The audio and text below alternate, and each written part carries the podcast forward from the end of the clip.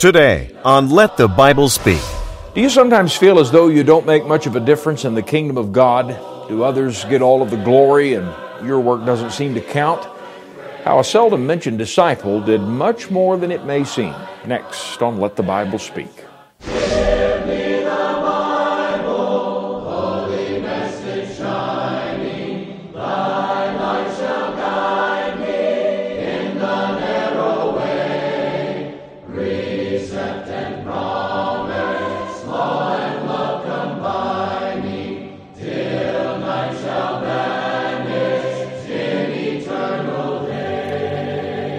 Welcome to Let the Bible Speak. Thank you for joining me today and starting your week out with a time of study of God's Word. Do you ever feel insignificant in that what you contribute to Christ doesn't really matter? Is it frustrating to see others stand in the spotlight and their place in the kingdom seem so much more important than your own? I want us to look at the life of one of the 12 apostles who doesn't usually receive much attention. There's very little about his life or his work in the ministry of Christ that stands out to most people, but Truth be told, he was one of the most effective and consequential associates of the Lord Jesus. I think the common perception of him can be summed up by how John introduces us to him in John, the first chapter, and the 40th verse. The record there says, One of the two who heard John the baptizer speak and followed him was Andrew, Simon Peter's brother. Can you perhaps identify with Andrew here? His name is immediately attached to his more famous and visible brother, Simon Peter. In fact, we're introduced to him as Simon Peter's brother before we're introduced to Simon Peter. Some of us would probably find it hard to play second fiddle to our brother, or anyone else for that matter, but Andrew's life was much more con- consequential than you might think. And your life may be much more impactful than you feel that it is. Today I want to think with you about Simon Peter's brother and that's what we'll title our sermon, and we'll return with that in just a moment. Worthy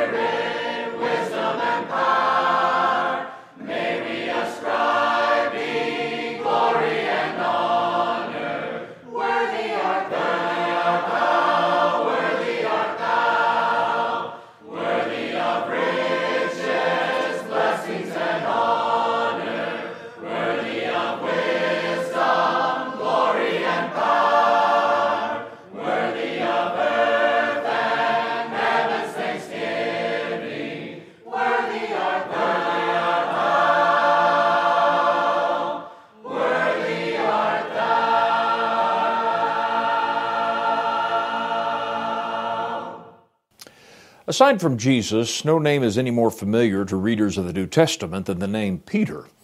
Peter was such an outspoken and gifted man in the Lord's ministry that he was given a leading role while Christ was on earth and when he established the church after going back to heaven. It was Peter that was given the keys to the kingdom and first preached to the Jews and then the Gentiles. But Peter had a brother, and three times he is mentioned in John's Gospel. Two of those times, John apparently felt it necessary to remind us that Andrew is Simon Peter's brother. Our text, John chapter 1, verse 40, one of the two who heard John speak and followed him was Andrew, Simon Peter's brother. And later in John chapter 6 and verse 8, he is called one of his disciples, Andrew, Simon Peter's brother. Even the synoptic writers made this near automatic association. Matthew chapter 4 verse 18 says, "And Jesus, walking by the sea of Galilee, saw two brothers, Simon called Peter and Andrew his brother, casting a net into the sea, for they were fishermen." I suspect Andrew heard himself described that way so many times that it almost seemed like part of his name. And I think Andrew must have been a gracious and humble man to not have resented that and become bitter and indignant. Many of us would if we were always referred to in such a manner. We never read of where Simon was ever introduced to someone as Andrew's brother. It was always the other way around. Why is that? Or why is this? Well, you know, we can only assume, but perhaps Andrew was not as talented as his brother Peter. Perhaps he had a quieter, more shy nature. Perhaps he wasn't a very good public speaker and couldn't express himself very well. Maybe he didn't like to bring attention to himself. If it was that he lacked in talent and ability, he certainly fell behind some of the others as well, for we often read of James and John, the sons of thunder, and Peter accompanying Jesus on several important occasions, but Andrew is not mentioned there. Andrew was not in the inner circle of disciples. One day when Jesus was in the city of Capernaum, you remember Jairus came to the Lord and begged him to come and heal his dying daughter. Jesus hastened to his house, and the Bible tells us that he permitted no one to go in except Peter, James, and John, and the father and mother of the girl. Well, that might have stung poor Andrew, but if not, then what about when Jesus later took Peter, James, and John with him up into the mountain of transfiguration and permitted them to see that glorious scene when God transfigured the appearance of Jesus and spoke to them out of heaven? Or when Jesus was in his most difficult hour and he went into the Garden of Gethsemane on the eve of his crucifixion and he told Andrew and the others to sit outside while he once again took Peter and the sons of Zebedee, James and John, with him into that inner sanctum of prayer and devotion. You ever thought about how excluded Andrew and the others could have felt? Especially Andrew. Andrew had been part of these men's lives long before any of them met Jesus. And not only that, their coming to know Jesus was originally because of Andrew. It was the faith of Andrew that led to Simon following Jesus in the first place. It was the curiosity and initiative and urging of Andrew that Peter ever came to know Jesus. And now Peter stands in the spotlight. And Andrew will forever be known as Andrew, Simon Peter's brother. We don't read of a single sermon that Andrew ever preached. We read of no special place of honor and recognition that he ever received. In fact, to have been so instrumental in the launching of Christ's ministry, very little is said about him in the gospel records. But have you ever considered that perhaps to be called Andrew, Simon Peter's brother, was more a credit and a compliment than it was a slight or an insult? For as important as Peter became to the ministry of Jesus, and as powerful of a preacher, an influential force in Christianity as he was, truth be told, we owe the, com- the conversion of Peter to his brother Andrew. And let us never forget that. In fact, that should encourage all of us and teach us some very important lessons. What the gospel writers tell us about Andrew actually paints a beautiful portrait of a beautiful life. We may not read of any great exploits, no great sermons that he preached, no gospels bearing his name as the author. What we do read is the record of a godly man who committed himself to Jesus and made much more of a difference than it may seem. Andrew was a man of great spiritual interest. Now, you know, Andrew was not a part of the elite religious class of Jerusalem. He was a fisherman from Galilee. He was an ordinary man, just like Peter was an ordinary man until he met Jesus. But he apparently had a keen spiritual interest in life. Now, even though he was one of the first two disciples of Jesus, he was the disciple of John, the immerser, before he became a disciple of Christ. We don't first meet Andrew on a boat upon Lake Galilee. We don't meet him on the streets of Capernaum or Bethsaida. We meet him some 60 miles from his home on the other side of the Jordan River, where he had gone to listen to John preach. Now, John the Baptist was preaching the imminent coming of the Messiah. He was out there stirring up the sin hardened people by preaching that the messianic promises were about to be fulfilled and the long awaited kingdom of the Christ was about to appear.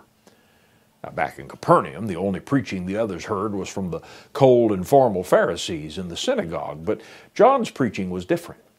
It was soul piercing, it was convincing, it was convicting, it was anticipatory, and it was exciting. And with his mind filled with Old Testament prophecy, Andrew was out searching for their fulfillment, and he was looking for the dawn of Israel's new day.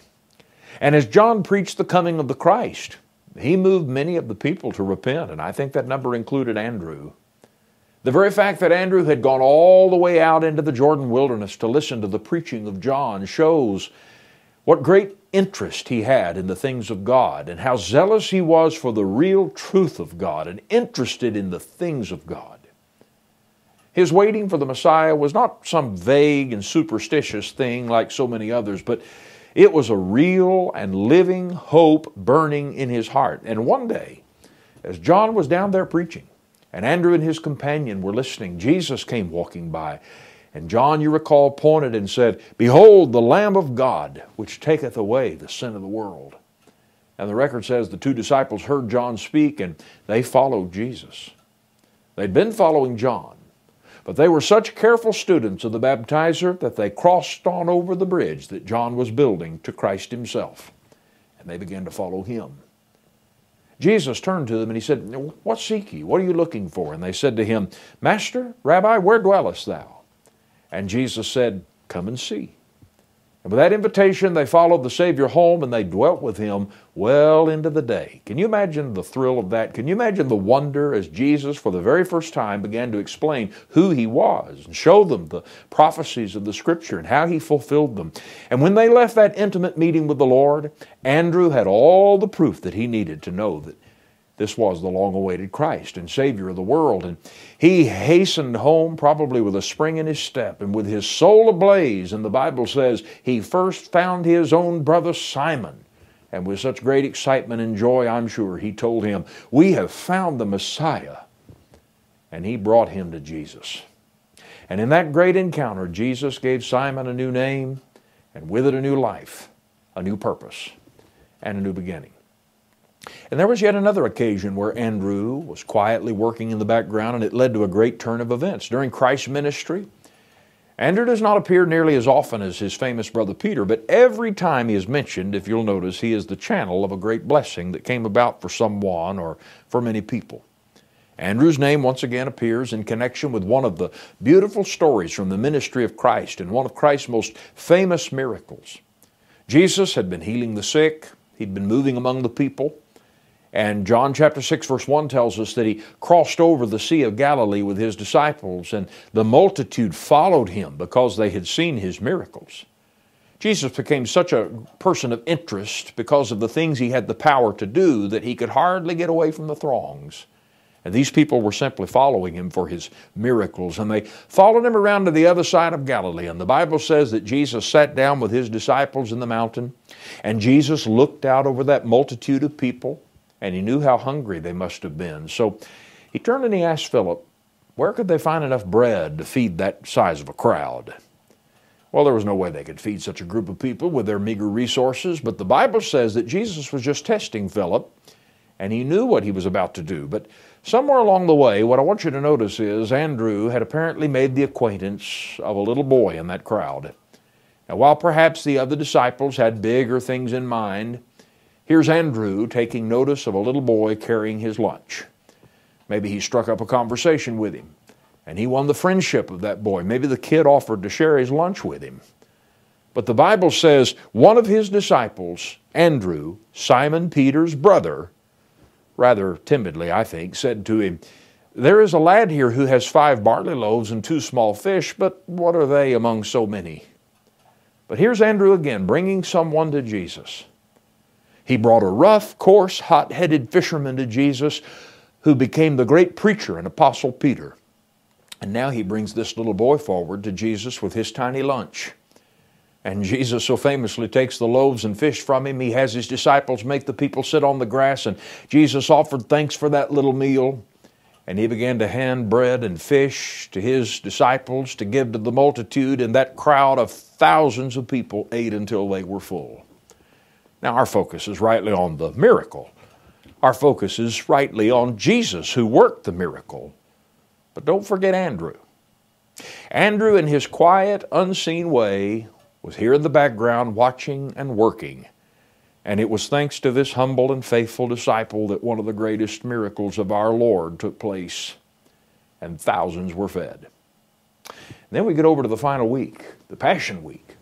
Jesus has entered into Jerusalem in his great triumphal entrance, and as usual, Jesus is attracting the attention of the crowds. This was the week of the Passover, the city brimming with people, and the Bible tells us in John chapter 12 and verse 20 that there were certain Greeks among them that came up to worship at the feast.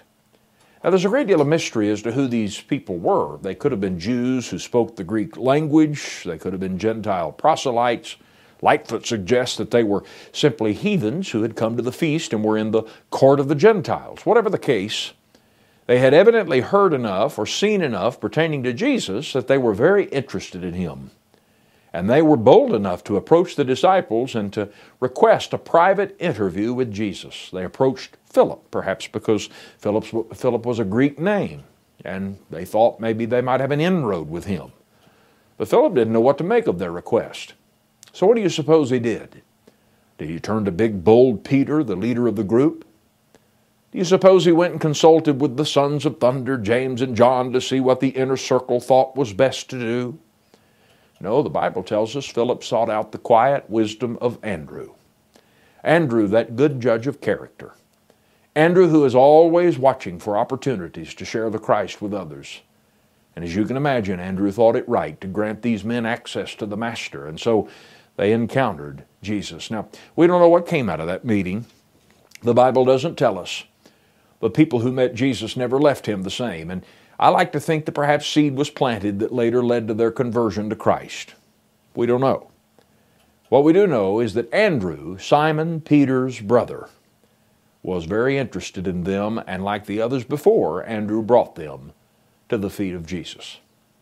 Now, as I said earlier, it would have been very easy for Andrew to become bitter and indignant over his lowly station in the Lord's ministry. And had it been many of us, we would have felt the sting of exclusion. Perhaps we would have grown discouraged and we would have thought, well, am I no better than that? To have tried so hard to make a difference, but no recognition, no advancement, no place in the inner circle. Am I really that insufficient and unable to impress the Master? Am I that lacking in talent and ability that this is all I'm going to get out of all of this? Or perhaps we might have been hurt and thought, that brother of mine, after all, I'm the one who brought him to Jesus. And look at him now, getting all of the glory and all of the attention and all of the opportunities. I guess that's what I get for introducing him to the Messiah. I should have just kept it to myself. Or perhaps he might have protested when Jesus called Peter, James, and John aside and took them up to the mountaintop to let them in on that sacred moment when heaven opened and glory came down. And Andrew could have said, Really, Lord, don't you remember? I was the first one to follow you. These fellows wouldn't even know you if I hadn't gone to get my brother. And you let them go with you and witness this wonderful thing and not me? But I don't think that's how Andrew responded. It took great humility for Andrew to play the part that he did in the Lord's work. It took a lowly spirit to be content to stand in the shadow of his brother and the others. But truth be told, people like Andrew are the people the Lord can do the most with. After all, while James and John and their mother Salome were clamoring over who would get to be the greatest in the kingdom, there's Andrew just patiently and faithfully waiting on the promised kingdom un- to unfold and play his lowly part in it. While Peter, time and again, impulsively speaks and acts and has to be reined in and gently rebuked by the Lord and corrected for getting ahead of him, there's Andrew, faithful, sure, steady, dependable, and quietly working to bring people to Jesus. Friend, I will tell you, those are my kind of people. Content with where Christ put them. Jesus had his reasons for putting Peter in the spotlight. Jesus had his reasons for surrounding himself with the three who were closest to him. And Andrew knew better than to question that. I think Andrew must have just been filled with joy to know the Messiah and overjoyed to serve him in whatever way the Lord wanted him to serve him. And that's how Christ looks at people in His kingdom today. They let Christ place them wherever He sees fit in His work. And they don't seek position, fame, or recognition. Their aim is the glory of Christ. And my dear friend, there is reward in that. God uses people like that in mighty ways that we often don't stop to realize. And God honors people like that in a different sense of honor than what we sometimes seek. You know, the last mention that we have of Andrew is in the book of Acts, when Jesus was preparing to ascend back to heaven, his ministry complete. Andrew is mentioned with the other apostles who went and waited in Jerusalem for the coming of the Holy Spirit and the coming of the kingdom on the day of Pentecost. Now we know all about the day of Pentecost and the events that transpired. Peter, his brother, had the starring role among the apostles that day. After all, Jesus had told him in Caesarea Philippi, I'm going to give to you the keys of the kingdom. And here it is.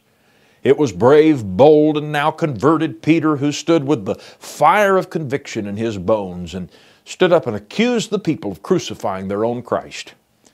And it was Peter who so eloquently convinced them that Jesus was the Christ of God and the Savior of the world. And it was Peter who spoke the words that brought thousands of people that day to repentance and baptism into the church of Christ. Preached one of the most famous sermons to ever fall from human lips, aside from perhaps the sermons of the Lord Jesus. And I like to think as Andrew stood by and watched his brother preach, where some might have pouted, where some might have felt slighted, or some might have felt overshadowed, jealous. I like to think that Andrew stood by and perhaps let his mind wander back and remember that day three and a half years earlier when he ran so excited to find his brother Simon and bring him to Jesus. And look at him now. And no matter who you are, what talents you do or don't possess, what opportunities you are or are not given, you can be an Andrew. You can use what you have and what you're given in your own way to bring people to the Christ and affect the eternal destinies of others. And there is no greater work to be done. As the old spiritual says, if you cannot sing like angels, if you can't preach like Paul, you can tell the love of Jesus and say he died for all.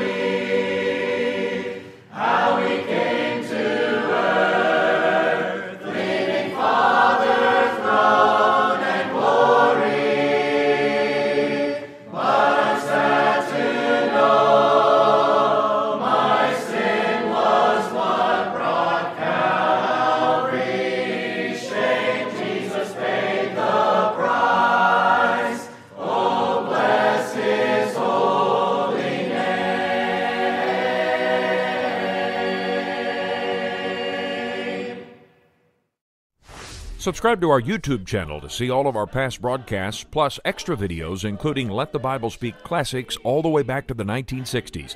And get new updates, go to YouTube and search for Let the Bible Speak TV and click on subscribe. What God wants from each one of us is faithfulness.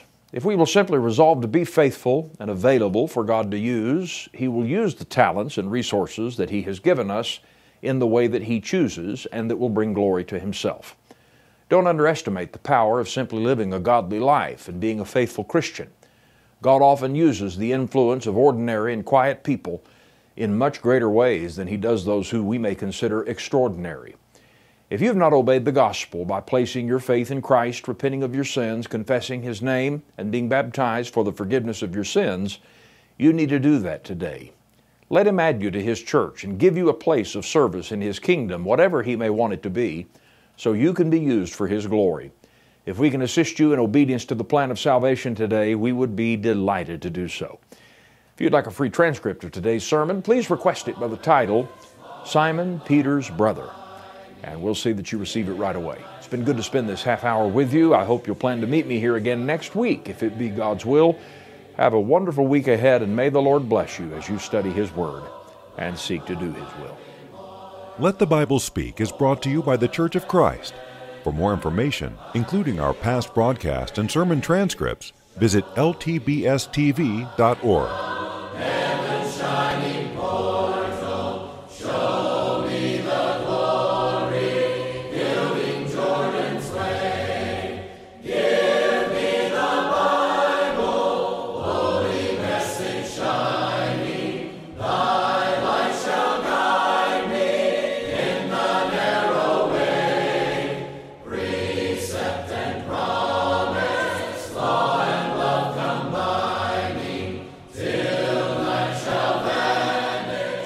for being with us today. Join us next time for Let the Bible Speak.